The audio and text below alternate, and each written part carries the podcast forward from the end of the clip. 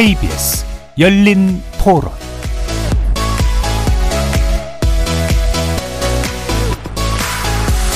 안녕하십니까. KBS 열린 토론 정준희입니다.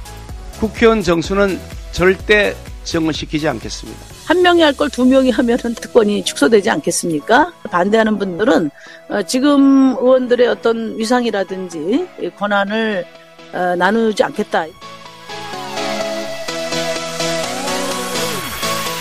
김기현 국민의힘 대표 그리고 심상정 정의당 의원의 목소리 차례로 들어보셨는데요. 선거제 개편 논의에 속도가 붙고 있는 듯합니다. 여야는 오늘 국회 본회의에서 국회의원 선거제도 개선에 관한 결의안을 통과시킨 후 전원위원회를 구성했는데요. 전원위원회는 현역 국회의원 전원이 참여해 선거제 개편을 두고 난상 토론을 벌이는 형식으로 오늘부터 2주 동안 활동할 예정입니다. 앞서 국회 정개특위는 선거제 개편 관련 세 가지 안을 제안한 바 있는데요. 과연 전원이 논의를 통해서 선거제 개편안이 합의 처리될 수 있을지 주목됩니다. 또 김성한 국가안보실장 교체설이 불거진 지 하루 만에 전격 사퇴해서 그 배경을 두고 여러 말들이 나오고 있는데 여야 공방으로까지 확대되고 있습니다. 이 내용 2부에서 자세히 살펴보겠습니다. KBS 열린 토론 지금부터 시작합니다. 살아 있습니다. 토론이 살아 있습니다. 살아있는 토론, KBS 열린 토론. 토론은 라디오가 진짜입니다. 진짜 토론, KBS 열린 토론.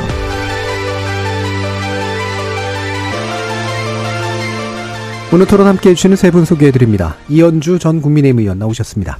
네, 안녕하세요. 부드러운 카리스마 이현주입니다. 신경민 전 더불어민주당 의원 함께 하셨습니다. 네, 안녕하세요. 신경민입니다. 박원석 전 정의당 의원 자리해 주셨습니다. 네, 박원석입니다. 안녕하세요. 문자로 참여하실 분은 샵 9730으로 의견 남겨주시면 됩니다. 단문은 50원, 장문은 100원의 정보 이용료가 붙습니다. KBS 모바일 콩과 유튜브를 통해서도 무료로 참여하실 수 있습니다. 또 KBS 일라디오의 모든 프로그램은 유튜브를 통해서 함께 하실 수 있으니까요. 여러분의 많은 관심 그리고 참여 부탁드리겠습니다. 자, 본격적인 의견을 그리고 해설을 들어보기 전에 어, 먼저 기본 입장을 간단하게만 확인하고 그걸 토대로 한번 논의를 해봤으면 좋겠는데요. 어, 뭐 이 부분에 대해서는 상당 부분 동의하시는 걸로 알고 있습니다만 선거제도 개편에 동의하시는지를 먼저 신경민 의원님. 어, 물론 동의하죠. 예, 동의하시고요. 어, 네, 이유는 뭐 여러 가지 있습니다만 예. 일단 동의합니다. 알겠습니다. 이현주 의원님도? 네, 저도 개편이 필요하다 이렇게 음. 생각하고요. 지금처럼 어, 이 국민들의 생활권에 맞지 않는 너무 작은 선거구에서 이게 봉건적 질서가 유지되는 것은 저는 바람직하지 않다 이렇게 생각합니다. 예, 박원석 의원님도요? 예, 저도 뭐 마찬가지로 공감하고요. 지금 이제 승자 독식의 양당 체제를 계속 이렇게 어, 강고하게 유지시키는 이 소선거구제 음. 극복할 필요가 있다고 봅니다. 예. 자, 이게 이제 여기까지 그래도 온 게 김진표 의장의 의지가 좀 굉장히 크게 작동을 하고 있는 건 맞는 것 같은데 일단은 4월 중 합의 처리를 어, 바라고 있고요.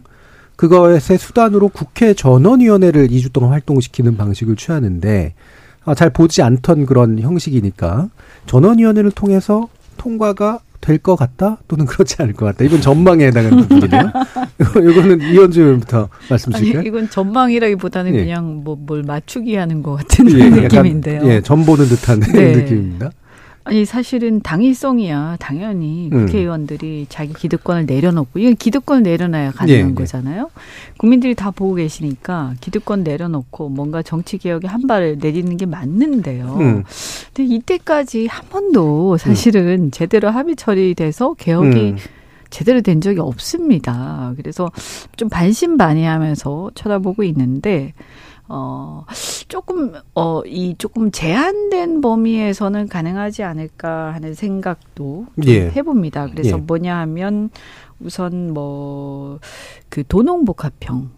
예. 예. 중대선거구제. 만약에 그렇게 되면 예를 들면 도시에서는 광역 도시 시 단위라든가 네. 100만 도시 이상에서는 어 그래도 좀 시범적으로라도 대선거구제 형태로 한번 해보자 음, 음. 이런 거죠. 왜냐하면 뭐 서울이라든가 이런 100만 도시 정도 네, 네. 아주 발전 발달된 도시 같은 경우에는 사실은 우리 동네 국회의원 누군지도 잘 모르잖아요. 네.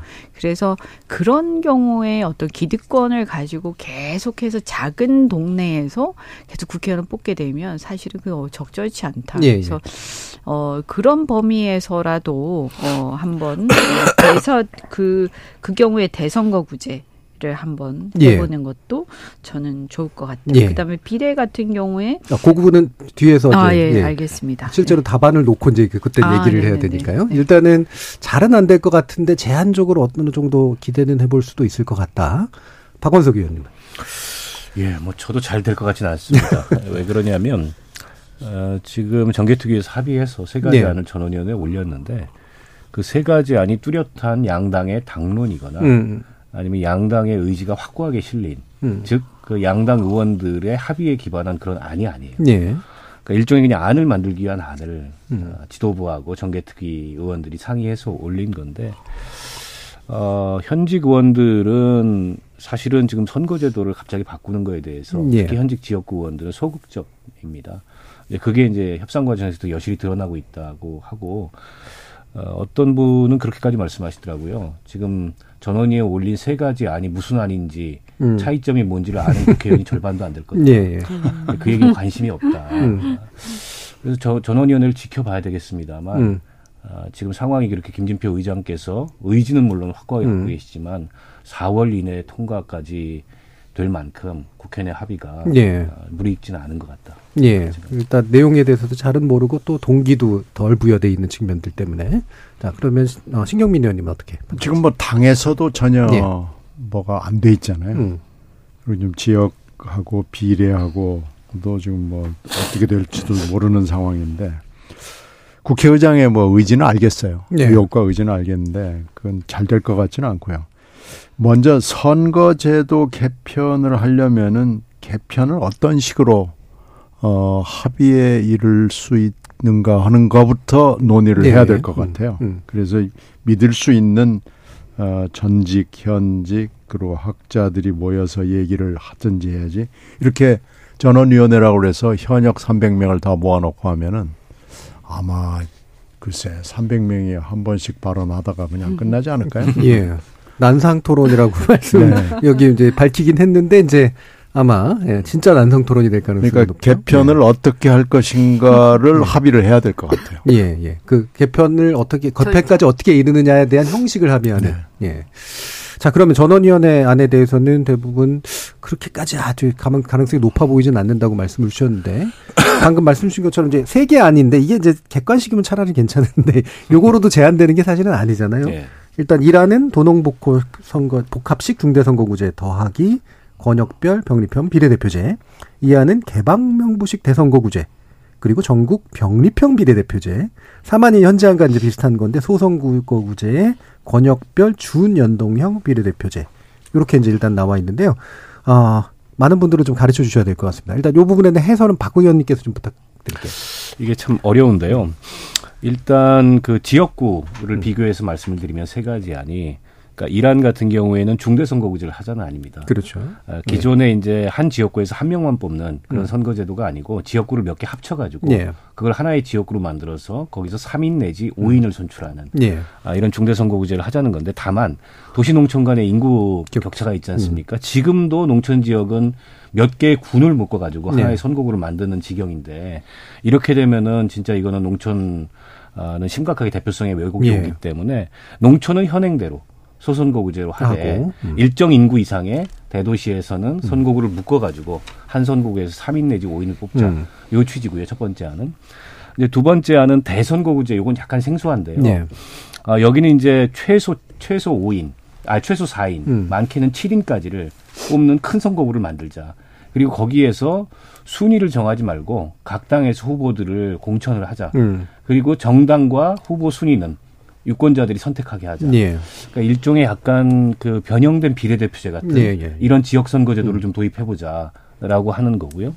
세 번째는 현행입니다. 소선거구제. 음. 요게 이제 지역구 선거제도의 차별성이고 비례 같은 경우에는 옛날에 하던 비례대표제들 병립형이라 그러거든요. 예. 즉그 우리가 1인 2표를 찍으면 음.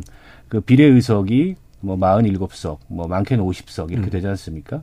그러면 50석 혹은 47석의 100분 1로 적용을 해서 예. 비례대표 의석을 배분하는 음. 요 병립형 비례대표제로 돌아가자. 음. 요게 이제 권역별 병립형 비례대표제고. 예, 준연동형이나 연동형이 아닌. 예. 예. 그다음에 이제 준연동형 같은 음. 경우에 지금 하고 있는 제도입니다. 예. 다만 연동률을 100% 적용하는 게 아니고 지금 47석 중에 30석만 음. 그것도 연동률 50%를 그렇죠. 적용해서 음.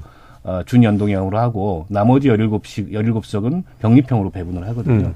그래서 준연동형인데 다만 이걸 이제 권역별로 하자. 음. 왜냐하면 이게 자꾸 이제 수도권으로 편중되니까 음. 아예 전국을 6개 권역, 7개 권역 정도로 나눠서 그 권역에 동일한 숫자의 비례대표 의석을 할당하고 그 권역의 득표율, 정당 득표율을 반영해서 권역별로 비례대표 의석을 나누는 예, 예. 그래서 어쨌든 지역적인 뭐랄까요 대표성을 좀 동질하게 가질 수 음. 있도록 하자라는 취지입니다. 예. 이게 이제 새 안의 가장 큰 차이점인 것 같습니다. 예. 그래서 지금 이제 설명을 들으신 분들은 어느 정도 그래도 이해는 되셨을 것 같긴 합니다만, 그러니까 기본적으로 지역구 선거를 어떻게 할 거냐, 그리고 비례대 선거를 어떻게 할 거냐, 되도록이면 중대 선거구로 갈 거냐, 아니면 현재 현행 방식을 유지할 거냐, 요 부분이 아마 쟁점이 되는 것 같은데, 요것 안으로 좁히는 것도 쉽지는 않았을 것 같긴 합니다만, 신경민 의원님은 개인적으로 선호하시는 안이 있습니까? 이안 3반 중에? 어, 우리가 지금 소선거구제를 87년 이후, 그러니까 88년 선거부터 예. 쭉 해왔거든요.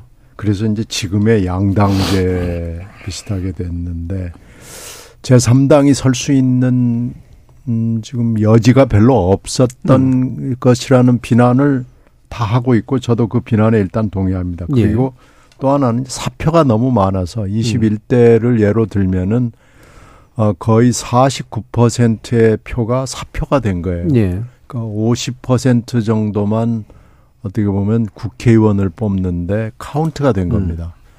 그래서 이제 1당하고 2당하고 차이는 별로 나지 않는데 의석수는 엄청난 차이가 음. 났다. 이게 이제 그, 그 비판인데요.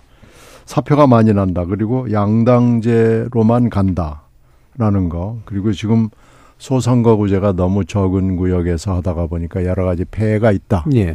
뭐 이게 지금 비난이에요. 그래서 어, 그런데 이제 중선거구제로 1인, 한 선거구에 2인을 뽑는 것을 해봤죠. 지금 현재 기초지방자치단체 네, 의원들을 그렇게 뽑는데 그렇게 해봤더니 이제 정말로 이건 양당제를 고착화시키는 네. 거예요.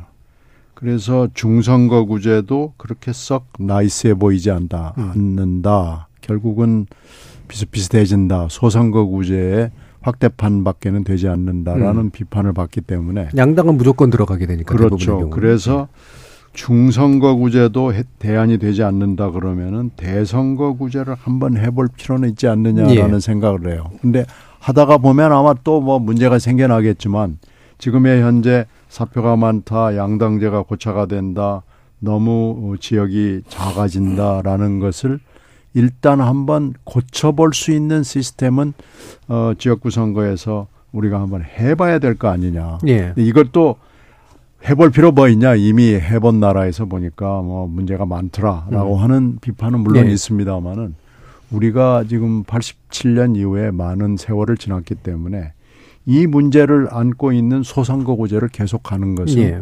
아무래도 정말로 더 문제가 있다라고 음. 판단이 돼서 저는 대선거구제 한번 해볼 필요가 있다고 생각합니다. 예, 일단 어, 지역구에서는 대선거구제를 적어도 한번 실험은 해볼 필요가 있을 것 같다. 비례대표제에 대한 특별한 의견은 없으십니까? 비례대표제는 지금 병립형을 예. 여러 번 해봤는데 병립형은 무슨 문제가 있냐면요. 어, 정당에다가 다 맡겨놓으니까 정당이 내부적으로 공천 시스템이나 민주적 절차가 별로 그렇게 썩 발달되지가 못했어요. 네. 발전하지 못했어요. 그래서 이걸 좀 보완할 수 있는 어, 그런 제도를 한번 도입해 봤으면 하는 생각이 들고요. 음. 비례대표제에 또 폐해가 많이 있습니다. 그래서 어, 이걸 좀 개선할 수 있는 방법은 어, 전국 병립형보다는 다른 걸 한번 좀 예. 해봤으면 예. 그래요. 예, 적어도 전국 병립형 이 안에 네. 있는 요 부분은 아닌 것 같다. 네. 그러면 지역구는 이 안에 가까우시고 비례대표제는 이한이 아니었으면 네. 좋겠고 이런 이런 새로운 그렇습니다. 조합이 또 만들어지는 그렇습니다. 예. 자 이현주 의원님은 어떤 부분을 선호하시나요? 네, 일단 이렇게 몇 가지만 이렇게 정리를 먼저 해드리면요. 예. 일단 첫 번째는 선거구 확대 여부예요. 음, 음, 음. 그래서 우리가 생각하는 지금 소선거구제잖아요, 현행. 근데 이 선거구를 더 확대시켜서 어 중간쯤 확대시키면 중선거구가 되는 음. 거고, 그래서 한 두세 명 뽑는 거고요. 아예 확 확대해가지고 한 일곱 여덟 명 뭐 작게는 다섯 명부터 많게는 열 명씩 뽑자 이런 게 이제 대선거구제인데. 어, 일단 선거 확대 여부만 가지고 본다면 저는 선거구는 커질수록 지금의 생활권과 국민들 눈높이에 맞다. 예. 어, 왜냐하면 그래도 명색이 헌법기관이 국회의원인데 어, 이렇게 마치 구의원 단위의 음. 범, 그 지역에서 활동을 해서 그걸로 경쟁을 하고 이런 것이 고착화되면 음. 점점 국회의원들이 국가적 아젠다에 소홀하게 되고 결과적으로 국회의원 출신들이 그렇게 많이 있는데도 불구하고 다선이 되어도 대통령 후보 하나 안 나오는 이 현상이 바로 이것이 고착화돼서도 음. 그렇다. 그리고 과거에 비해서 이제 생활권이 커져서 내 동네에서만 노는 게 아니거든요, 예. 생활이. 그래서 이거 맞지도 않다. 이런 거고요. 그래서 저는 클수록 좋다. 근데 음. 중선거구는 안 된다. 왜냐하면 이것은 오히려 둘, 그, 두, 1등 뽑는 소송 후보다 더 못하다. 왜냐면 두 명을 뽑게 되면 음. 나눠 먹기를 하기 때문에 심판의 어떤 결과도 가져오지 못한다. 예. 그래서 이건 절대로 안 되고 음. 최악이 저는 중선거구라고 음. 생각하고요. 음. 아예 대선거구를 하면 어, 두 당, 양당제에다가 플러스 3당이나 4당도 들어올 수 있는 여지가 음. 생기기 때문에 그것이 낫고 어, 저는 개인적으로 이거보다 더 크게 해서 아예 권역, 어, 지역구 자체를 권역별 비례로 다 대체하는 게 저는 맞다고 생각을 오히려? 해요. 예. 네. 그래서, 어, 광역별로 국회의원을 뽑고 전국별로 국회의원을 뽑고 이렇게 음. 하는 게 맞다. 그래서 지역 대표성은 광역 정도로만 대표가 되면 충분하다라고 저는 음. 생각하고요. 비례와 관련해서 아까 권역별 비례 저는 어 오히려 대선거구보다 더 낫다라는 말씀도 드렸는데 어이 연동형하고 준연동형 병립형이 있지 예. 않습니까? 예. 근데 연동형이란 건 지역구 선거의 퍼센트 이 비율하고 연동하는 거고 그걸 반쯤 연동시키면 준연동형이고 음. 별개로 가면 병립형인데 이게 문제가 뭐냐 하면 양당제 만약에 소선거구제가 개혁되지 않는 상황에 소선거구제 그대로 가면서 비례를 갖고 가게 되면 아무리 연동형, 준연동형 해도 지역구 선거에서 이 다른 다당제가 되기가 어려워요. 그렇기 때문에 차라리 그렇게 할 바에는 소선거구제를 유지할 거면 저는 병립형하는 게 맞다고 예. 생각해요. 음. 그래야 국민들이 예를 들면 소수당이라도 어 비례해서 다른 3당, 4당을 찍을 수 있는 여지가 생기는 거거든요. 음. 그 다음에 이제 아까 말씀드린 것처럼 권역별 비례와 전국 비례가 있는데 말씀드린 것처럼 원래 비례는 전국 비례를 뽑는 게 맞고요. 예. 어, 다만 권역별 비례를 하고 싶으면 저는 그것은 선거구에서 소선거구제를 조정하면서 대선구 대신에 권역별 비례로 가는 게 음. 저는 맞다고 생각을 합니다. 예. 그러면 이제 기본적으로 여러 조합을 얘기해 주셨는데 어, 대선거구제를 선호하시고 네, 선거구는 저는 음. 클수록 지금 시대에 맞다고 생각합니다. 예. 그리고 비례 역시 역시 또 이제 그 크고 다시 대신 이제 권역을 대표하는 그런 형식은 고려해 볼 필요가 있다. 네, 그렇죠. 예. 음. 자, 그럼 박원석 의원님. 이게 이제 제도를 어떻게 디자인할 건지는 음. 뭐 다양한 선택이 있다 있을 수 있다고 보는데 근데 선거제 개혁의 원칙 방향이 뭐가 돼야 되느냐 이게 예. 중요한 문제라고 보는데 결국에는 정당이 얻은 득표만큼 의석수에 왜곡 없이 음. 반영될 수 있도록 하는 선거제도를 만드는 게 제일 좋지 않습니까? 연동형. 음. 아, 그러면 이제 선거의 비례성이 굉장히 네. 높아야 되고 또 그 결과로서 어, 국회 구성에 있어서 다양성이 좀 확보될 수 있어야 된다. 이제 그렇게 본다면 지금 소선거구제 아, 그리고 과거에 하던 그런 병립형 비례대표제가 음. 어떻게 보면 가장 취약한 제도라고 네. 보고요. 저도 이제 앞서 말씀 주셨던 것처럼 지역 선거구는 좀 키워야 된다. 음. 아, 다만 어디까지 키울 거냐에 대해서는 농어촌 간의 현실적 격차는 좀 생각을 해야 되거든요. 예. 왜냐하면 농촌은 지금도 커요 선거구가. 음. 그러니까 면적이나 그렇죠. 이, 이런 걸로 봤을 때 이거 이거보다 이제 더 키우게 되면은 예를 들어서 지금 강원도에 있는 선거구들 같은 경우에 서울보다 훨씬 더 큰 면적을 음. 국회의원 한 사람이 대표하는 경우들도 있거든요. 더 키우게 되면 도대체 그 지역의 대표성은 어떻게 되는 거냐. 이제 이런 반론이 있을 수 있어서 그걸 감안하되 선거구는 키워야 된다. 예. 어, 가급적 이제 대선 거구면 좋겠죠. 음. 이 중선 거구보다는 그래서 4인 이상, 뭐 많게는 7인, 8인까지 그래야 이게 이제 국가적 의제에 음. 국회의원들이 지금보다 훨씬 더 신경 쓸 수 있고 지역구에 발목이 잡히지 않는 아, 그야말로 헌법기관으로서 입법기관으로서 국회 역할을 충실히 행사할 수 있는 아, 그런 선거제도의 기반이 만들어진다고 생각을 하고요. 네. 비례대표제 같은 경우에는 저는 사실은 선거구를 대선거구제로 한다면 굳이 권역별을 음. 고려할 이유는 없을 것 같아요. 네. 전국 단위로 뽑고 음. 다만 이제 연동성을 어느 정도로 줄 거냐. 근데 이제 연동성을 주려면 결국에는 의석수 문제입니다. 음. 그러니까 비례대표 의석 현행 47석 가지고는 네. 연동형을 해봐야 굉장히 계산이 어렵죠. 예. 최소한 지금보다 두 배 정도는 돼야 이 연동형을 제, 저, 적용하는 게 의미가 있는데 음. 근데 지금 의석수는 저, 절대 의석수를 늘리는 거는 이미 뭐 각 당이 다그 음. 어, 이 당론으로 거부를 하고 있는 예. 상황이고 음. 그럼 결국엔 지역구 숫자를 조정을 해야 되는데 음. 대선거구제로 선거구를 키우면 어, 지금 현행 253석인 어, 지역구 국회의원 숫자를 좀 조정할 수 있지 않을까. 네. 아, 근데 다만 이제 현역 의원들의 저항이 있을 음. 수 있는데 그 저항을 조금 이제 좀 완화하기 위해서 이를테면 뭐 어, 이 석패율제라든지 음. 아니면 이중등록제 네. 지역에도 출마하고 음. 비례에도 음. 출마하는 이제 그런 방안까지도 일부 검토가 되고 있는 걸로 알고 음. 있어요. 그런 게 수용이 된다면 대선거구제를 하면서 지역구 숫자를 좀 줄이고, 줄이고 비례 의석을 늘려서 예, 연동형으로 어, 그 연동형을 적용함으로써 음. 선거의 비례성을 전체적으로 높이는 음. 그 방안이 어떨까 저는 그런 생각입니다. 예. 그럼 세 분 모두 공통적으로 선거구는 되도록이면 크면 좋겠다라는 말씀은 일치하고요. 지역구 측면에서는. 근데 비례대표제는 어, 차라리 병립형이 낫거나 아니면 권역별을 결합시켜서 하거나 아니면 또 연동형을 강조하시거나 그래서 약간씩 다르고 중요한 거는 지금 1, 2, 3안 중에는 없습니다. 예, 그래서 조합이 네, 안 조합이 이제 조합이 안 네. 근데 이게 다 상대적인 네. 거라서요. 네. 예를 들어서 아까 병립형 제가 말씀드렸지만 이게 만약에 선거구가 커지면 커진다고 전제를 하면 굳이 병립형을 할 필요가 없고요. 네, 네. 근데 만약에 현행 소선거구제가 음. 유지된다고 한다면 그건 어차피 양당제가 유지된다는 음. 전제이기 때문에 그럼 다당제로 가는 데에는 병립형이라도 하는 게 오히려 더 음. 어, 낫다고 보는 음. 거죠. 예. 네. 자, 그러면 어, 의원 수 확대 이게 사실 매번 얘기되다가 결국은 못 하잖아요. 그러니까 국민들이 싫어하니까 이제 못 하는 건데 결국 300석 유지하기로 하고요. 김치표 의장은 50명 확대 방안을 계속해서 얘기하고 싶은데 아마 끝까지 또 이렇게 뭔가 붙이려고 하시는 것 같긴 해요. 그러니까 아, 기적구라도 좀 조정한자라든가 이런 식의 이게 안 되는 부, 부분은 사실은 거의 명확해 보이는데 어떻게 생각하세요, 의원님? 이렇게 의원수 야, 이거 여러 번 얘기를 했는데 예. 안 되더라고요. 음. 300에서 한 몇 석이라도 어, 내지는 뭐 한 10개 의석이라도 이런 얘기를 하다가 이 얘기를 먼저 꺼내는 쪽이 집니다. 그렇죠.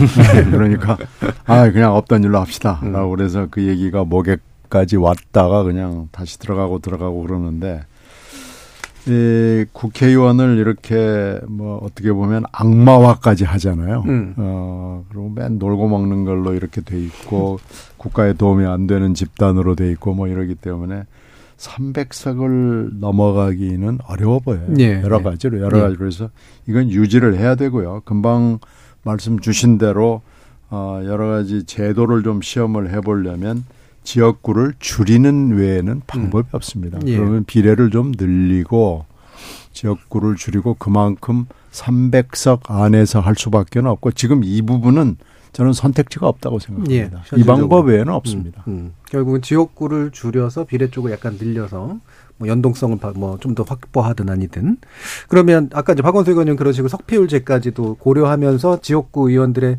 두려움을 좀 불식시키는 방안까지도 약간 뭐랄까요 고민하시고 계신데 그게 이제 각 지도부가 각 당의 네. 지도부가 선거제 개혁에 의지가 있다면 당 내부를 설득해야 될 네. 그런 대목이죠. 근데 이게 이제 선거제도 개혁 얘기가 나오면 국회에서 만인에 대한 만인의 투쟁 양상이 벌어집니다. 음흠. 그리고 당론이고 뭐 지도부고 다 필요 없고 네. 어쨌든 나는 내 지역구를 지키겠다, 내 기득권을 지키겠다 이 욕망이 굉장히 강렬하기 때문에 선거제 개혁 논의가 어려운 거거든요. 어, 이제 절대 의석을 늘리는 건 이제 이미 어려워졌습니다. 뭐 김진표 의장이 그 자문기구의 안을 받아서 50석 정도를 늘리는 안을 냈다가 지금 여론의 융단 폭격을 맞고 또 국민의힘에서 당장 거부 의사를 밝히고 민주당도 우리는 우리도 그건 동의할 수 없다 이렇게 해가지고 정리가 돼버렸는데 어, 실은 뭐 50석까지는 아니더라도 10% 정도라도 어, 늘리는 음. 방안을 가져야 예. 선거제도 개혁 그 논의에 물꼬가 어느 정도 트일 텐데 여론이 워낙에 이게 음. 반대 의사가 완강해서 또 현실 정치를 하는 사람들이 그런 여론의 벽을 넘기가 어려운 측면이 있고 국민들은 국회의원들이 일은 안 하고 특권만 많고 네. 이제 이런 어떤 부정적인 여론을 많이 갖고 계시잖아요. 심지어 뭐 일부 의원들은 술을 더 줄이자, 음. 뭐 200명으로 줄이자. 예전 안 의원. 네, 홍준표, 예. 홍준표 이번에 시장님 같은 경우 80명으로 84명이면 충분하다 이렇게 말씀을 하시는데 그 84명이라는 근거가 뭔지 찾아봤더니 예. 미국의 인구 대비 국회의원 숫자로 아, 예, 예. 그 비율로 환산했을 예, 때 우리 84명이면 된다. 우리 인구 대비 너무 많다. 그러니까 지금 미국은 63만 명당 한 명이거든요. 예. 근데 이제 미국은 연방제 국가여서 네. 그걸 동일한 선상에서 비교하기가 어렵고 음. 거기 주에 두다 상원은 하원이 있, 네. 의원이 있지 않습니까? 어떻게 보면 그 사람들이 우리나라 국회의원들의 어, 역할이나 권한만큼을 갖고 있어서 그렇죠. 그건 적절한 비교는 아니고 음. OECD 평균으로 보면은 우리가 지금 한 16만 명당 한 명인데 음. 국민 16만 명당 국회의원 한 명인데 OECD 평균이 한 8만 명당 네. 한명 정도 되거든요. 그러니까 우리는 국회의원 숫자가 어떻게 보면 좀 적은 음. 편이고 OECD 국가 중에 네 번째로 우리가 인구 대비 국회의원 숫자가 적은 나라입니다.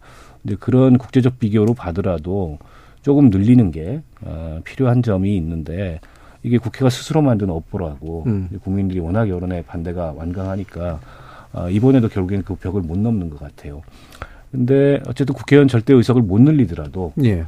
어, 선거의 비례성이나 또 이 다당제로 가기 위해서 비례 의석을 좀 늘리려면 결국엔 지역구를 줄이는 수밖에 없습니다. 음. 근데 지역구를 뭐 그냥 줄이자 그러면 누구도 그걸 승복 안 할 거고 결국엔 대선거구제로 키우고 그리고 지역구 의원들의 앞서 말씀하셨듯이 불안감 이걸 좀 음. 달래기 위해서 이중 등록을 하든가 음. 아니면 그 지역에서 어, 아깝게 떨어지면 어, 예, 이, 석패. 이 예, 석패율 차점자로서 당선될 수 있는 이런 석패율 제도를 두든가 음. 해가지고 유인 효과를 두는 수밖에 없지요. 뭐. 예, 결국은 지역구 기성 예, 지역구 의원들로부터 양보를 얻어내는 수단이 현실적으로 고민돼야 된다는 쪽이 쉽지는 않아 보입니다. 예. 이현주 의원님. 네.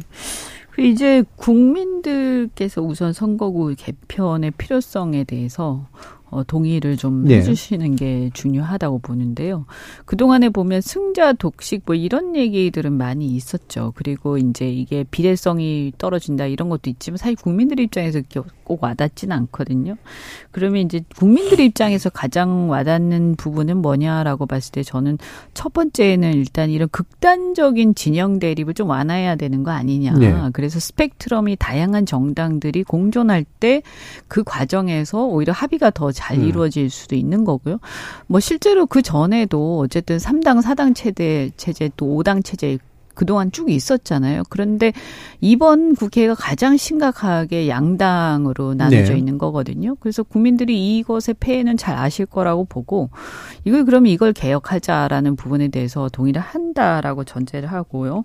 그다음에 또 하나는 뭐냐면 아까도 말씀드린 것처럼 국회의원이라고 한 명세 국회의원인데 어, 기초 의원들과 하는 일이 그렇게 별반 다르지 않아서 되겠느냐. 네. 그래서 국가적 과제에 대한 고민들, 음. 어, 그 다음 특히 이제 지금 글로벌 차원의 우리나라가 처한 여러 가지 운명에 대한 고민들이 국회의원들이 할 정도가 돼야 되고 그걸 할 수 있는 경쟁력 있는 사람들 선출해야 되는데 네. 그러려면 선거구는 당연히 커져야 되는 거죠. 근데 그렇게 하는 과정에서 이제 이 어, 숫자를 늘리는 문제가 있는데요. 저는 중요한 거는 어쨌든 당연히 특권은 좀 내려놓을 필요가 있다. 음. 그 전제가 돼야 된다고 생각을 하고요.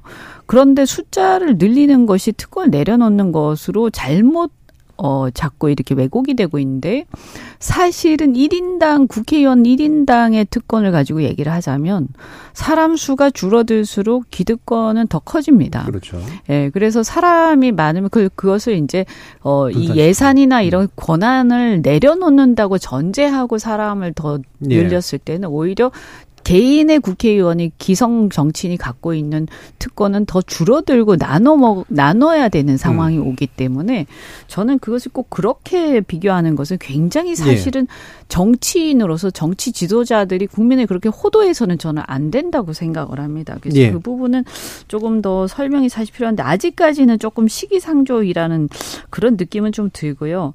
어떻든 간에 미국하고 비교할 수는 없는 게 아까도 말씀하신 것처럼 미국은 연방제기 때문에 음. 이 의원이나 정치인들의 어떤 그 의회의 이 단계가 우리보다 훨씬 더 다양하고요. 네. 예를 들면 그 주, 그 다음 그 밑에 또 카운티가 있고 그 카운티의 사실 의원들이 어, 우리는 지방의원이라고 생각하지만 실제 하는 역할을 보면 우리나라 국회의원하고 거의 네. 비슷하거든요. 네. 그렇게 본다면 사실은 자, 우리보다 적은 게 아니에요. 네, 다양한 의원들이 네, 있는 그럼요. 거죠. 훨씬 더 다층적인 음. 구조로 돼 있기 때문에 이걸 그대로 비교를 하는 것은 굉장히 잘 모르고 하는 얘기다. 네. 그래서 우리는 독일이나 프랑스 정도를 가지고 비교하는 게 맞는데 그렇게 보면 우리는 오히려 적습니다. 음. 그래서 이것을 단순하게 그렇게 대충 어, 갖다 붙여서 비교하고 호도하는 것은 정말 잘못된데 안타깝다는 예. 말씀 드리고요.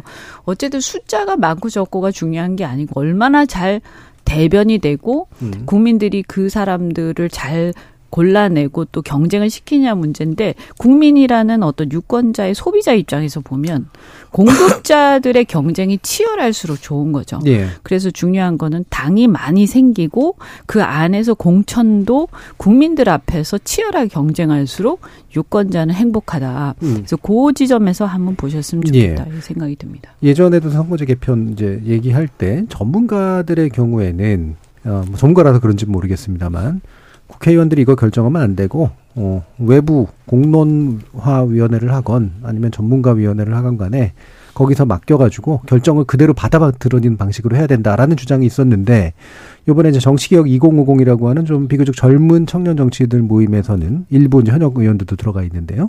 이와 유사한 주장을 합니다. 이 부분에 대한 판단을 간단히 한번 들어볼까요, 박원석 의원님? 음, 뭐 많이 나왔던 얘기죠. 예. 그러니까 이번에도 그 정치개혁 2050 모임에서 그 얘기를 했는데 음. 논의를 좀 객관적으로 하려면 예. 이해관계 기득권 뭐 당리당략 이런 걸 떠나서 제도 그 자체가 우리 정치 개혁을 위해서 어떤 방향으로 나가는 게 필요하냐 라는 좀 객관성을 가지려면 뭐 그런 공론화위원회 같은 음. 장치를 둬서 장단점들을 충분히 수기하게 하고 그 음. 그 수기의 결론으로 선거제도 개혁안을 내놓으면 국회는 그거 가지고 그냥 입법하는 기능만 네. 하자. 어, 이 안인데 뭐 국회의원들이 절대로 수용하지 않을 거라고 보고요. 예. 그래서 저는 그 공론화 조사위원회, 공론조사위원회 같은 걸 못 믿겠다면 음. 선관위에 맡기면 어떠냐. 예. 그러니까 그 중앙선거관리위원회도 과거에 선거제도 개혁에 관한 의견을 몇 차례 냈었거든요. 음. 종된 그 중앙선관위에서 냈던 안 중에 19대 국회 때 나왔던 안인데 어, 지역구와 비례를 200대 100으로 하고 그리고 연동형 제도를 음. 1인 2표제 연동형 제도를 도입하자.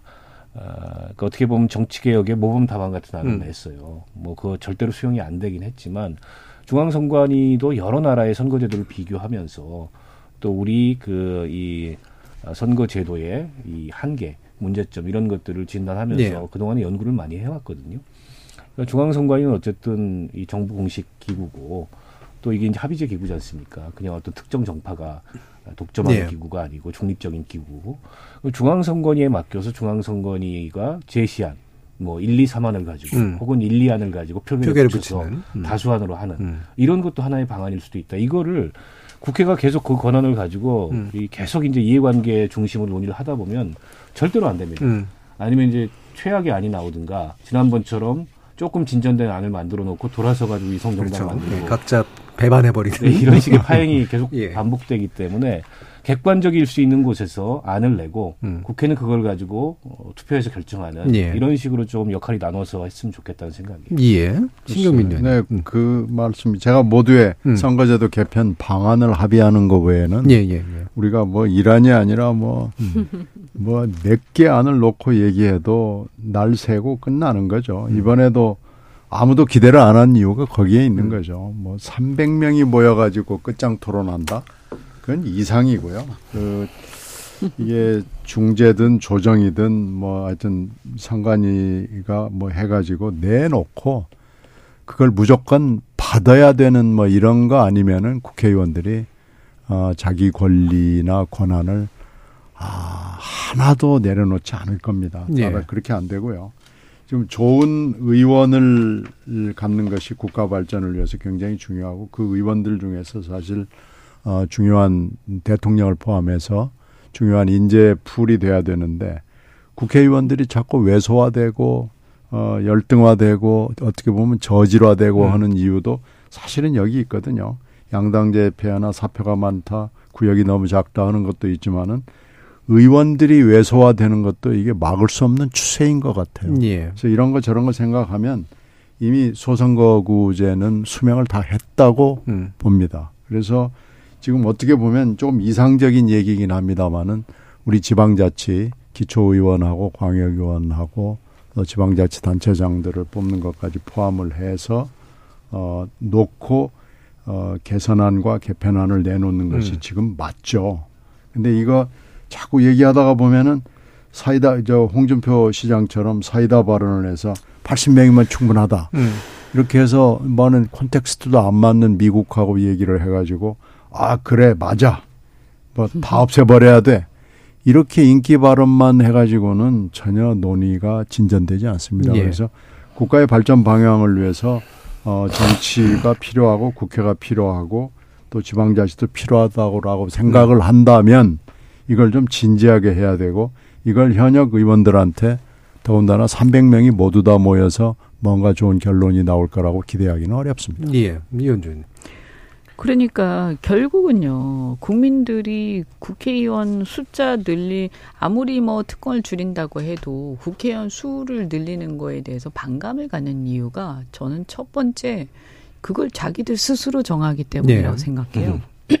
그 자기들이 스스로 정하는데 자기들 숫자를 늘린다라고 하니까 이게 예, 뭔가 예. 그렇죠. 뭔가 이상한 거죠. 좀 뭐 하는 거지? 음. 이렇게 되는 거잖아요. 밥그릇 늘리는 것 같으니까. 네, 그래서 저는 애초에 완전히 다른 독립된 기구에서 얘기를 해야 되고 과거의 그 공론화위원회처럼 그렇게 해서 수기를 거쳐서 거기에서 안을 뭐 한 두 개든 세 개든 가지고 이 안 중에서 국회에서는 그냥 표결만 음. 하는 걸로 해야 맞지 않는가. 어, 이런 생각이 듭니다. 어쨌든 자기 이해관계는 내려놔요. 근데 아까도 말씀드린 것처럼 숫자가 줄어든다고 그럼 특권이 주냐라고 했을 때 숫자가 줄어들면 그 안에서 다선을 지내고 기득권이 지역에서 큰 사람일수록 살아남을 가능성이 많고요. 예. 그렇게 되면 그 사람 한 사람한테 쏠리는 그 특권은 더 커집니다. 음. 더 특권화되는 거죠. 그래서 이것의 어떤 맹점을 국민들이 잘 아셔야 되는데 대부분은 그 얘기는 안 하고 겉으로 보이는 얘기만 하기 음. 때문에 국민들한테 거꾸로 반대의 뜻으로 실제로 이 뜻이 호도되는 경우가 훨씬 더 많아서 저는 이게 그 정치를 오래 하신 분들이 왜 이렇게 진정성이 없고 국민들한테 이렇게 굉장히 가벼운 네. 인기를 얻는데 연연하시는가 좀 유감스럽다 음. 이런 생각이 듭니다. 예. 정말로 또 세 분이 적어도 국회의원 손을 벗어나서 의원 정수를 늘리건 제도를 개편하건 간에 어, 논의해서 결정하는 것이 필요하다라는 부분에 대해서는 이 안에서는 대부분 동의가 되시는 것 같습니다.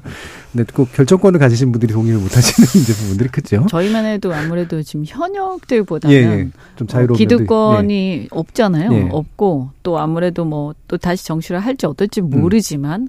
그거에 대해서도 이제 한 번 이렇게 좀 멀어지면 그 욕심이 조금 줄어들어요, 실제로. 네. 네. 네. 네. 아, 그러면 네. 저희 토론을 본따서 전직 네. 의원들끼리 모여서 결정하면 좋을 것 같다. 아, 예, 그것도 괜찮습니다. 아, 제가 볼 때는 뭐 그거 한번 생각해 보라. 아마 전원위원회보다 네, 훨씬 더 합의가 잘 될 거예요. 그러니까 해, 해보고 나면 아 이게 이래서 안 되는 거였구나. 예. 이게 나중에 깨닫는 경우가 많아요. 그 안에 들어가 있을 때는 음. 잘 몰라요. 그냥 하루하루가 왜 우리가 이제 살 때도 보면 예. 하루하루에 막그 먹고 사는데 그렇죠, 급급하다 그렇죠. 보면 음.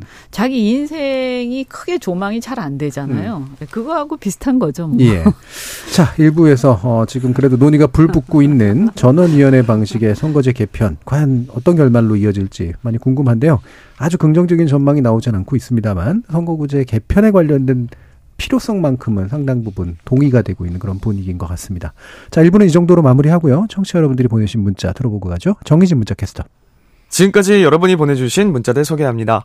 4237님, 300명 너무 많습니다. 국회의원 정수를 200명으로 줄여 굳고 아껴야 합니다.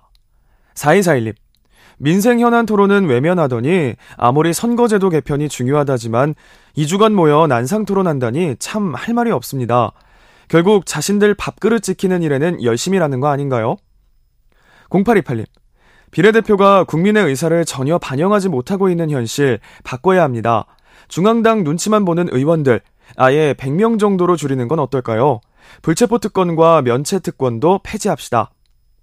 유튜브 청취자 달구벌님 의석수 절반으로 줄이고 세비 역시 절반 가까이 줄여 작은 정부, 큰 나라 만들어 봅시다.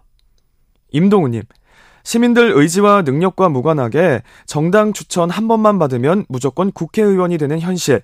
바뀌지 않는 한 비례대표 의원 수를 늘리는 것에 찬성습니다라고 보내주셨네요. 네, KBS 열린 토론. 이 시간은 영상으로도 생중계하고 있습니다.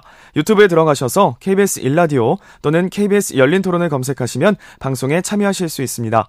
방송을 듣고 계신 여러분이 시민 농객입니다. 계속해서 청취자 여러분들의 날카로운 시선과 의견 보내주세요. 지금까지 문자캐스터 정의진이었습니다. 토론이 세상을 바꿀 수는 없습니다. 하지만 토론 없이 바꿀 수 있는 세상은 어디에도 없습니다.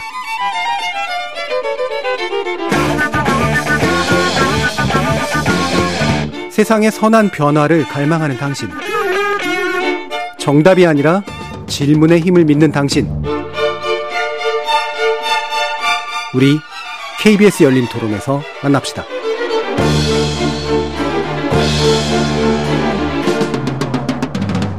KBS 열린 토론 2부 신경민 전 더불어민주당 의원, 박원석 전 정의당 의원, 이현주 전 국민의힘 의원 이렇게 세 분과 함께 외교 안보 라인의 교체 배경 갑작스럽게 일어난 일인데 무엇인지 최근에 이제 헌재 판결 헌재 결정에 관련된 여야 공방까지도 한번 알아보도록 하겠습니다. 자, 김성한 국가안보실장 전격 사퇴했습니다. 어, 원래는 이제 기존에 외교안보 라인 교체가 필요하다라고 여러 군데서 얘기가 나왔는데 이런 형식으로 교체가 될지는 잘 몰랐는데요. 네. 배경 가지고 또 설이 분분해서 도대체 뭐가 맞는 정보냐라는 그런 생각도 드는데 일단 어 신경민 의원님 어떻게 생각하시나요? 그래서 뭐 레이디 가가 문화 행사라고 하는 것은 아무도 납득하지 않죠. 예. 이건 아마 대한민국 국민 중에서 아유 이것 때문에 안보실장이 나가서 이렇게 음. 그 그랬구나라고 무릎을 탁 질 분들은 뭐 거의 저는 없다고 봅니다. 예. 근데 그 사이에 지금 이 팀이 결성이 된 게 어, 선거 직후였으니까요. 인수위부터 시작이 된 거거든요. 그러니까 김상 성한 실장하고 김태효 차장 팀이 어, 외교 라인을 맡은 것은 이제 3월 9일 날 선거 직후에 네. 결성이 됐고 네. 그 전에부터 사실은 손발을 맞췄기 때문에 음. 1년이 넘었다고 볼 수 있죠. 그리고 김성한 실장은 사실 선거가 있기 1년 훨씬 전부터 어, 과외 교사를 했기 때문에 굉장히 오래 전부터 일을 했다고 볼수 음. 있고요. 뭐 친한 친구였으니까요. 음. 근데 그게 하여튼 두 사람의 갈등, 실장과 아, 차장의 갈등은 뭐 처음부터 굉장히 심했습니다. 네. 두 사람이 무슨 생각이 완전히 다르다기보다는 스타일의 차이고요. 음. 김태호 차장은 예전에 MB 때 그 비서관을 했는데 그때부터 이 장악력이나 이 스타일이 굉장히 강한 사람으로 예. 되어 있고요. 김성한 실장은 그에 비해서는 좀 부드러운 스타일인데 일단은 외교도 공격적으로 하자는 게 이제 김 차장의 음. 생각이라면 김 실장은 좀 차분하게 좀 천천히 가자라는 스타일이어서 스타일과 뭐 이런 약간의 약간의 생각의 차이 음. 때문에 두 사람은 뭐 거의 에, 섞이지 않는 음, 뭐 그런 걸로 같은. 네, 음. 뭐 그래 그런 건데 어떻게 보면 1년 잘 참은 거예요. 음. 어, 그리고 이제 최근에 문제가 된 건 사실 그 3월 초에 의전 비서관이 갑자기 음. 교체가 되고 또 며칠 있다가 어, 외교 비서관이 또 교체가 되고 그러면서 이게 나왔기 때문에 좀 시리즈로 세 번째 시리즈가 된 거죠. 이러면서 갑자기 조태용 대사가 어, 공관장 회의 들어왔다가 이렇게 실장으로 옮기게 되면서 미국 대사까지 갈리게 되는 인사 네 개가 그냥 시리즈로 쫙 일어나게 된 거기 예. 때문에 이것은 더군다나 한미 정상회담을 앞두고 아주 드문 인사고요. 이, 이 말을 믿을 수가, 어, 이 대통령실의 설명은 믿을 수가 없고, 왜 문제가 됐느냐, 왜 보고를 안 했느냐라는 것부터 살펴 들어가 보면은 설명할 수 없는 굉장히 복잡한 갈등과 알력이 음. 있었고, 그럼 이렇게 친한 50년 친구를 어, 떨궈낼 수밖에 없는 상황은 도대체 뭐냐, 이렇게 가면은 지금 딱 이거다라고 얘기는 할 수는 없지만, 이 내부 갈등은 굉장히 심각한 거고 이것이 우리 외교에 주는 영향도 굉장히 심각할 수밖에 없다라고 생각이 됩니다. 예. 이게 뭐 명확하게 이거다라고 얘기는 못 하셨는데 감은 있으실 것 같고요. 예, 근데 다만 그게 정보의 문제냐 아니면 짐작의 문제냐라서 아마 얘기하기 쉽지 않으신 부분도 있으실 것 같은데 이게 개인들 간의 차이냐 결국은 개인들 간의 권력 다툼의 문제냐 아니면 그 개인들을 지지하거나 후원하는 어떤 또 다른 좀 더 권력적인 힘의 문제냐 이제 아마 이런 부분일 것 같아요. 박원석 의원님. 일단 그 뭐 미국 쪽에서 제안했다는 네. 블랙핑크 레이디 가가 합동 공연과 관련된 원활한 커뮤니케이션 보고가 이루어지지 않은 것이 표면적인 경질 사유처럼 얘기를 하는데 그게 안보실장까지 바꿀 정도 이유는 안 되는 것 같아요. 네. 비서관이라면 몰라도 그래서 그거는 일종의 구실이고 이제 표면화된 표면화 시킨 거죠. 표면화 시킨 음. 명분인데 예, 문제는 좀 오랫동안 차곡차곡 누적되어 온것 같아요. 그 지금 이제 신 의원님 말씀하셨듯이 일종의 이제 갈등, 알력, 또 이런 뭐 구조적인 어떤 충돌 이런 것들이 좀 있었던 것 같고 이 일이 있기 전부터 안보실이 대통령의 그 해외 순방이나 외교안보 업무와 관련돼서 칸막이 너무 심하다. 예. 그러니까 비서실하고 소통을 안 하고 어, 정보를 공유를 안 한다 이런 지적이 많았어요. 물론 외교안보 업무의 특성상 상대국이 있고 또 기밀과 보안에 해당하는 영역이 있기 때문에 어느 정도는 그럴 수 있다 쳐도 그게 김성한 실장 특유의 리더십인지 아니면 안보실에 이제 파견 나와 있는 외교관들의 오랫동안 몸에 밴 습관인지 몰라도 그게 아마 대통령실의 여러 가지 그 불만의 요소로 음. 누적이 되었던 게 한편 있는 것 같아요. 그리고 다른 한편으로는 이제 안보실장과 안보실 차장 간에 아, 약간의 이제 좀 결이 다른 혹은 뭐 일종의 힘겨루기 경쟁을 하는 그런 요소들이 있었지 않았나. 특히 이번에 이제 한일 정상회교를 놓고 김성환 실장은 상대적으로 속도 조절론자인데 반해서 음. 김태호 차장은 속도론자였던 거죠. 네. 그게 굉장히 큰 충돌의 요인이 됐다. 그 눈에 드러나지 않는. 근데 이런 이제 평가들이 나와요. 뭐 그것도 하나의 원인일 수 있을 것 같고요. 근데 어제까지만 해도 오후 되기 전은 전까지만 해도 비서실에서 어, 진화를 했어요. 음. 그런 일 없다. 그리고 대통령이 오찬도 했지 않습니까? 안보실장하고 안보실 직원들하고. 그래서 비서관 두 사람 경질 한 걸로 넘어가다 싶었는데 갑자기 오후에 그 저녁 때 다 돼서 김성환 실장이 문자를 보내가지고 이게 음. 기정사실화 됐지 않습니까? 어, 일부 보도 정확하게 확인이 되는지 모르겠습니다. 일부 보도에 보면은 김태호 차장이 독대를 했다 대통령 예. 이 얘기가 나와요. 그리고 나서 분위기가 좀 바뀌었다. 음, 그렇다면 이제 두 사람 간의 갈등, 어, 이게 이제 안보실의 업무를 좀 위태롭게 한다. 음. 라는 대통령의 판단, 이런 게 작용한 게 아닌가. 라는 생각이 들고 그 이전에 그 의전 비서관 외교 비서관 경질 때도 말이 많았습니다. 예. 특히 의전 비서관 경질 당시에는 그 김건희 여사 라인의 행정관하고 충돌을 빚었다. 예, 예. 이 얘기가 거의 공공연한 사실처럼 아, 회자가 됐고 근데 충돌을 빚은 사유가 뭐냐 도대체 이건 이제 사람들이 짐작하기가 어려웠는데 대충 그 사유도 이제 짐작 가능하게 나오는 것 같아요. 음. 결국에는 정상회교 앞두고 영부인이 상대적으로 관심을 더 기울일 만한 이런 뭐 문화 행사나 예. 이런 것들에 관한 미국 쪽 제안이 왔는데 이게 정통 외교관들한테는 그게 별로 그렇게 중요한 문제로 안 음. 보였을 수 있습니다. 왜냐하면 의제가 중요하고 지금 예. 아, 우리 국익이 걸린 뭐 IRA나 또 반도체 지원법이나 어, 대북 확장 억제력이나 이런 문제가 중요하지 우선순위 안 뒀을 수 있어요. 예. 그런 게 작용을 해서 경질된 거 아니냐 이런 추론이 지금 이제 가능한 것 같고요. 근데 제가 이해가 안 되는 대목은 그겁니다. 대사관을 통해서 미국 측의 요구를 받아서 뭐 어느 언론에서는 다섯 차례, 어느 언론에서는 일곱 차례 안보실로 공문을 보냈다. 네. 우리 주미 한국 대사관이 근데 안보실에 있는 공무원들은 그 외교부에서 파견 나온 공무원들은 공무원입니다. 음. 근데 공무원들은 보고가 생명이에요. 그리고 본인들의 안전을 위해서도 어쨌든 판단이 안 서는 문제를 일단 보고부터 하고 보는데 그러면 그게 왜 비서실로 공유가 안 되고 대통령한테 보고가 안 됐을까? 누가 그걸 홀드한 거냐? 아, 저는 그 책임을 물은 게 아닌가 음. 싶습니다. 그러나 어쨌든 결과론으로 이렇게 어, 큰 정상회담을 앞두고 외교 안보로 그 라인을 준비 없는 교체. 음. 물론 이제 조태용 그 신임 안보실장이나 이분들은 준비된 공무원들이죠. 네네. 오랫동안 그 일을 했었고 뭐 안보실 차장, NSC 사무처장 했기 때문에 공백을 빠르게 메꿀 수는 있습니다만 사전에 계획되고 좀 질서 있게 준비된 교체가 아닌 이런 갑작스러운 그렇다 보니까 여러 가지 해석이 분분한 이런 교체를 하는 거는 여전히 이 정부 인사가 좀 불안정하구나 음. 이런 느낌을 어, 대내적으로도 주고 어, 이 상대국인 미국이나 이런 쪽에서도 이 도대체 이거 뭐냐 지금 예. 정상회담 앞두고서 미국 대사까지 세트로 이런 의문을 갖지 않을까 예. 그런 걱정이 됩니다. 적어도 이제 지금의 교체 과정이 뭐 정책 실수에 대한 책임을 묻는다라든가 아니면 정책의 어떤 방향성을 바꾸기 위한 인적 쇄신이라든가 이런 게 아닌 것 같은 그런 문제로 이제 비춰지시는 거죠. 자, 그럼 이현주 의원님.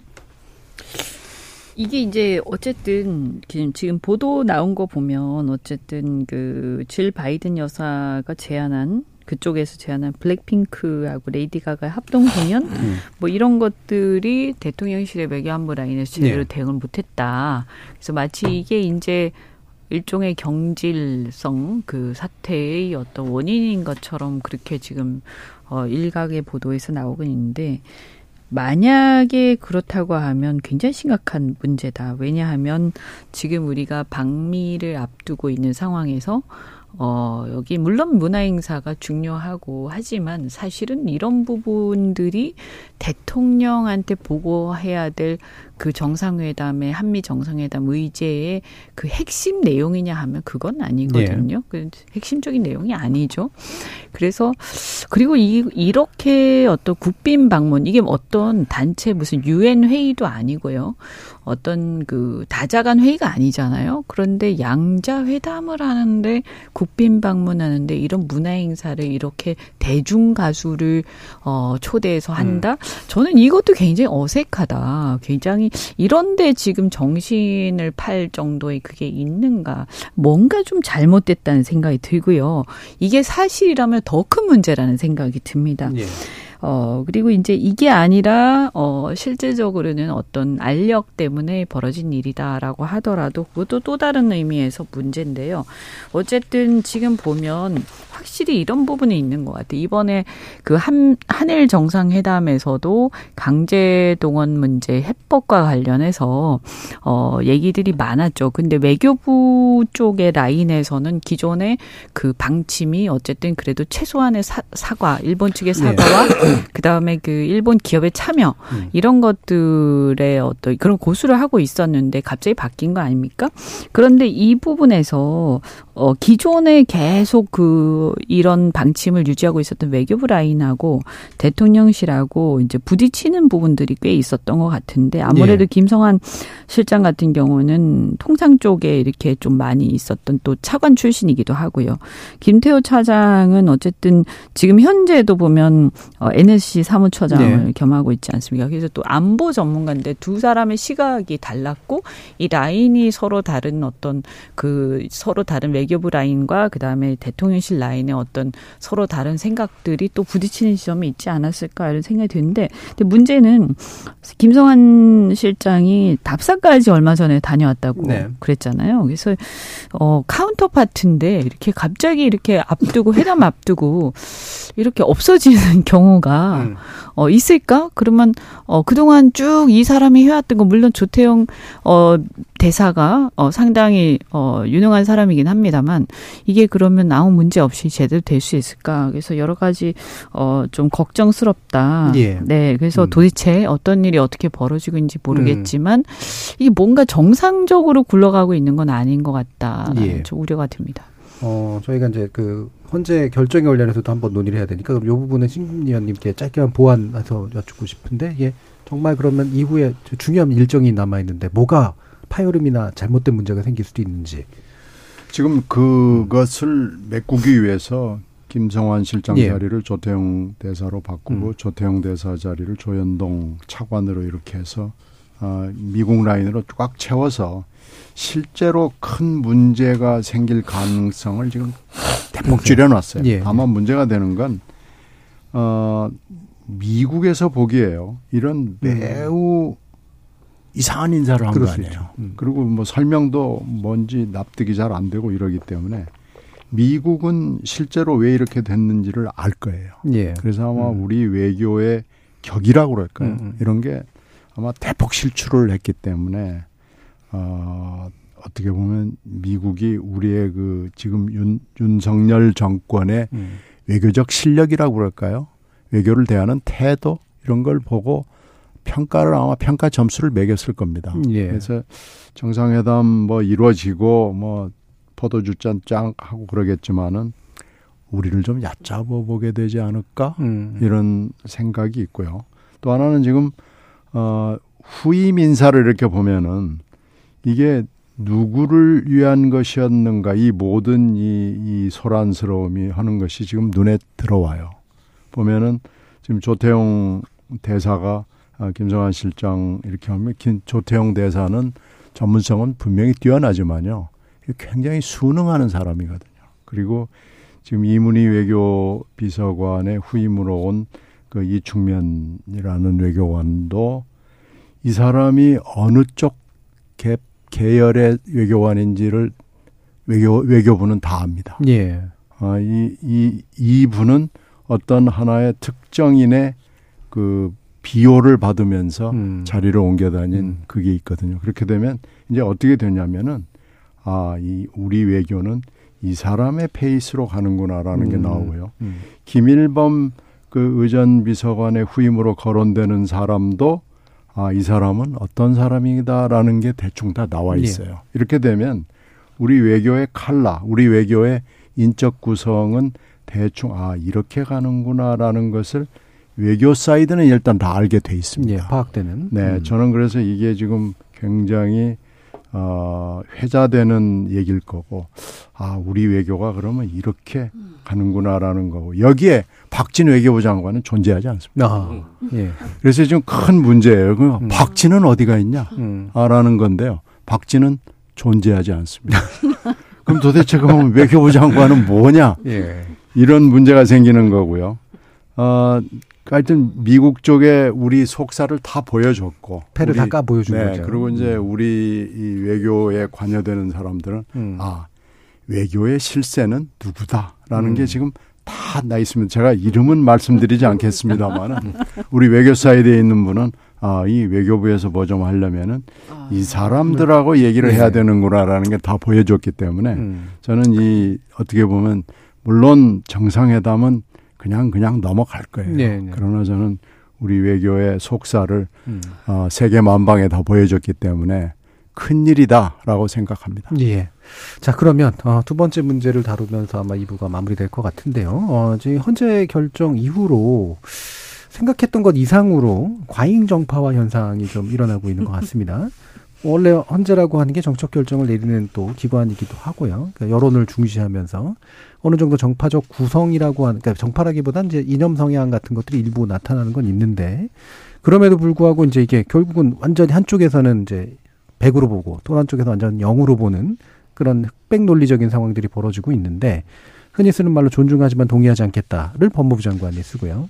어, 유력한 그, 그 여당의 대표나 이런 분들이 이제 현재를 완전히 폄훼하는 그런 발언들이 이제 일상화되어 있는 그런 상태. 좀 우려스러워 보이는데 도대체 왜 이런 걸까? 박원석 의원님 좀 말씀 주시죠. 그러니까 저는 적어도 집권 여당의 구성원들이나 아니면 내각의 장관이 헌법재판소의 결정이 마음에 들지는 않을 수 있지만 예. 그에 대해서 이렇게까지 공격하거나 존중하지만 인정하지 않는다는 건 사실 존중하지 않는다는 얘기하고 똑같은 거거든요. 네. 저는 이거 굉장히 심각한 문제라고 봅니다. 왜냐하면 이거는 헌법을 공격하는 네. 거예요. 네. 그러니까 지금 뭐 이번 헌재 결정을 두고서 그런 얘기가 나옵니다. 민변과 우리법 연구회, 음. 국제법 연구회 출신 아, 네, 이 법률가들이 헌법재판관들이 음. 이런 결정을 내렸다. 네. 그러니까 아주 정파적인 것으로 그렇죠. 그분들의 출신 배경 음. 또 그분들이 갖고 있는 성향 이걸 들어서 이번 헌법재판소의 결정을 비난하는데 어, 헌법재판소 재판관들이 그런 성향이나 출신 배경을 갖고 있지만 그런 걸로 재판하지 않습니다. 음. 그리고 그런 걸로 재판하지 않는다는 믿음이 있어야 돼요. 음. 그게 우리 전 헌법 체계에 대한 믿음이라고 예. 하거든요. 그럼 제가 다른 예를 들어서 한번 반론을 피자면 과거에도 이번 판결과 유사한 결정을 헌법재판소가 내렸던 적이 있습니다. 95년 노동법 날치기 사건. 예. 그 다음에 2009년에 미디어법, 미디어법. 대리 투표했던 예. 그 헌재 권한쟁의 심판 사건, 2011년에 방위사업법 날치기 했던 것에 대한 권한쟁의 심판에서 거의 동일한 논리로 예, 예. 이 절차상의 위헌성이 있지만 법의 효력을 중단시키지는 음. 않았거든요. 그러면 그건 다 보수 정권 때였어요. 음. 그러면 제가 거꾸로 그거는 이 서울대 출신의 검사 출신의 판사 출신의 예. 이런 헌법재판관들이 그렇게 한 거냐, 이른바 음. 서판검이 그렇게 예, 거냐, 예. 이렇게 얘기하는 거와 다를 바가 없다는 거예요. 그래서 저는 좀 자중해야 된다. 그리고 한동훈 장관도 어, 국회에 무슨 싸우러 나온 사람처럼 음. 야당 의원들이 한마디 하면 한동훈 장관 요즘 보면은 그 뭐 중이병이라는 표현도 하셨는데 무슨 나는 지지 않겠어 이런 거를 과시하러 네. 나오는 사람인 것 같아요. 국무위원의 역할이 야당 의원이랑 말싸움에서 지지 않는 게 아니잖아요. 국무위원이 자기 할 일을 하는 거지. 그리고 시행령에 대해서 문제 제기할 만하죠. 왜냐하면 헌재가 법의 효력을 인정했는데 음. 그 법의 단수 조항을 교묘하게 음. 활용해서 지금 사실상 시행령으로 수사 범위를 늘리고 있는 거지 않습니까? 그에 대해서는 숙고하겠다. 그다음에 논의해보겠다라고 하면 되는 거지 예. 이걸 더 확대하겠다. 지금 수사준칙도 개정한다 음. 그래요. 저는 수사준칙 개정하는 순간 그건 진짜 위헌 논란이 나옵니다. 예. 탄핵 사유로 거론이 될 음. 거예요. 왜냐하면 헌재는 여기서 더 나가지 말라는 거거든요. 음. 근데 시행령도 아닌 법무 이 저 정부 시행 규칙 규칙과 다름 규칙의 다름 아닌 수사 준칙을 통해 가지고 재수사 범위를 확대하는 이런 식의 또 꼼수 우회 입법을 한다면 예. 저는 그건 그때 그야말로 탄핵 사유를 스스로 음. 만드는 거라고 생각합니다. 예, 이현주 의원님. 저는 어쨌든 이 여당은 야당하고 좀 달라야 된다고 음. 생각을 해요. 그래서 정권을 잡은 입장에서는 어쨌든 국가를 유지하고 존속시켜야 할 책무라는 게 있고 헌법상의 책무죠. 어 그래서 어 비록 이 뭐 헌재든 대법원이든 어느 기관이든 국가의 권력 기관의 어떤 어 결정이나 뭔가가 이제 결론이 나면 그게 내용상 마음에 좀 안 들어도 그 권위를 존중을 해 주는 것이 그 기관만을 위한 것이 아니고요. 결국에는 이 정권을 잡고 있는 국가 수호 임무를 갖고 있는 여당과 집권 세력 의 권위를 유지시키는 하나의 방식이에요. 예. 어, 그래야 국민들도 정권을 정권의 권위를 인정을 하는 거거든요. 그런데 이건 막 이렇게 헌재의 권위를 지금 무시하고 이렇게 나오게 되면 특히 뭐 대표는 김기현 대표는 보니까 궤변 뭐 음. 헌법 파괴 뭐 어쩌고저쩌고 하면서 굉장히 막말하시던데 이렇게 되면 결국 부메랑으로 돌아옵니다. 국민들이 그런 장면들을 보면서 국가기관들에 대한 권위를 인정하지 않게 되고 결과적으로는 가장 최고의 권력을 갖고 있는 대통령의 권위를 부정하는 상황으로 네. 이것이 갈 수밖에 없는 음. 거예요. 그래서 자기 얼굴에 침 뱉기라는 말씀을 드리고요. 음. 이렇게 해서는 안 된다. 그리고 어, 지금 이렇게 막 헌재 결정도 마구무시하고 막말하고 지금까지 여당이 이렇게 해온 적이 있었는가? 음. 어, 야당도 아니잖아요, 지금. 야당도 물론 그렇게까지 나가서는 안 되지만. 음. 이 상식이 무너지는 이런 극단적인 상황까지 왔는데 정말 자중을 해야 된다는 말씀을 드리고요. 검수완박과 관련해서 어쨌든 이번 헌재 결정은 내용이 마음에 들든 안 들든 입법 결과를 존중하라라는 얘기를 헌재가 예. 한 거예요. 그래서 어, 어, 이 시행령으로 검수 원복을 하는 것은 일단 중단하는 게 음. 맞고요. 음. 이게 내용이 마음에 안 들면 다음 총선에서 승리한 다음에 어 다시 입법. 을 음. 하는 수밖에 없습니다. 네. 그게 절차상 맞는 거죠. 음. 그래서 이런 원칙들을 자꾸 무너뜨리기 시작하면 지금은 우리가 막 이렇게 우리 입장에서 얘기하는 것 같아도요. 언젠가 또 입장이 바뀝니다. 그럼 그때 가서 또 딴 얘기 할 겁니까? 정말 이래서는 안 된다라는 생각이 듭니다. 예. 신 의원님. 지금 헌재 결정을 잘 뜯어보면은 음. 민주당의 그 첫 초기에 그 꼼수탈당도 나무랬고 예. 한동훈 장관도 세게 나무랜 거죠. 그렇죠. 어, 자격이 그렇게 해서는 안 된다라고. 그러니까 음.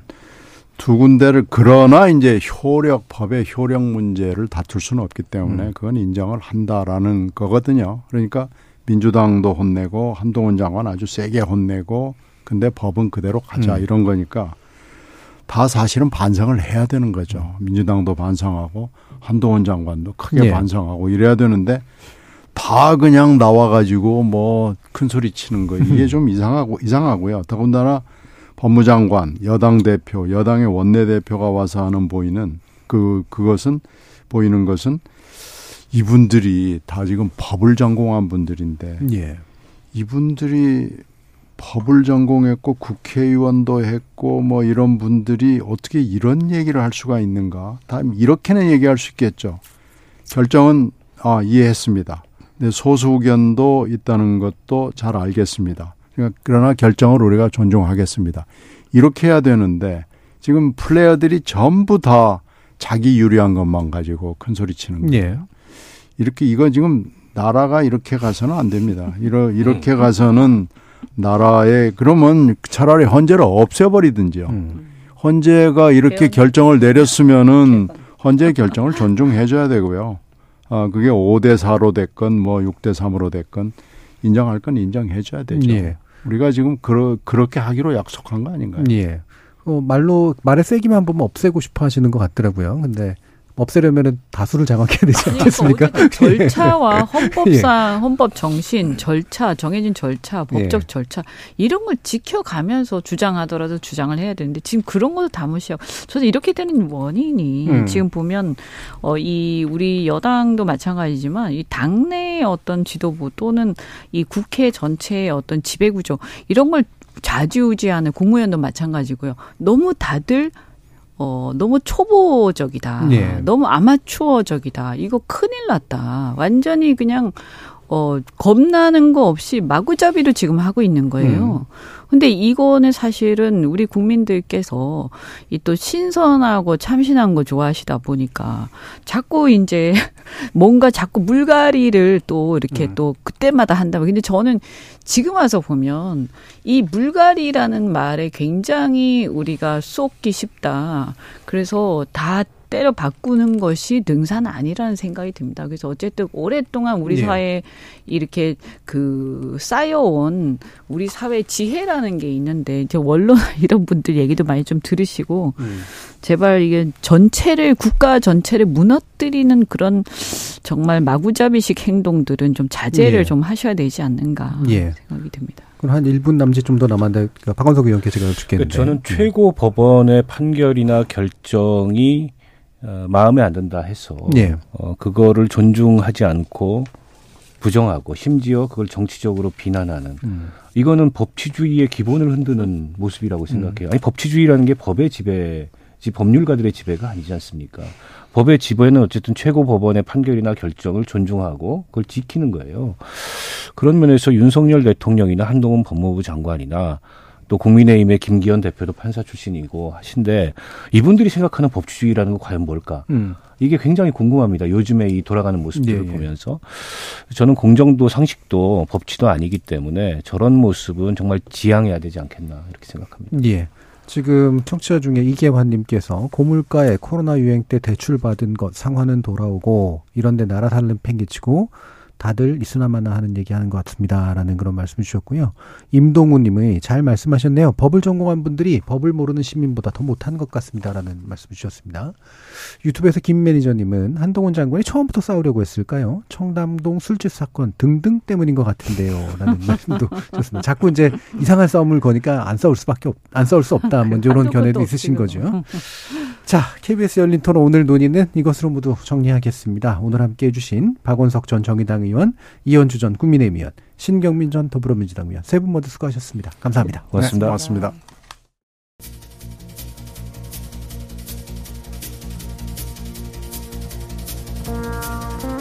당사자가 자기 이해가 달린 일을 해결할 수 없다는 건 만고의 진리인 것 같은데요.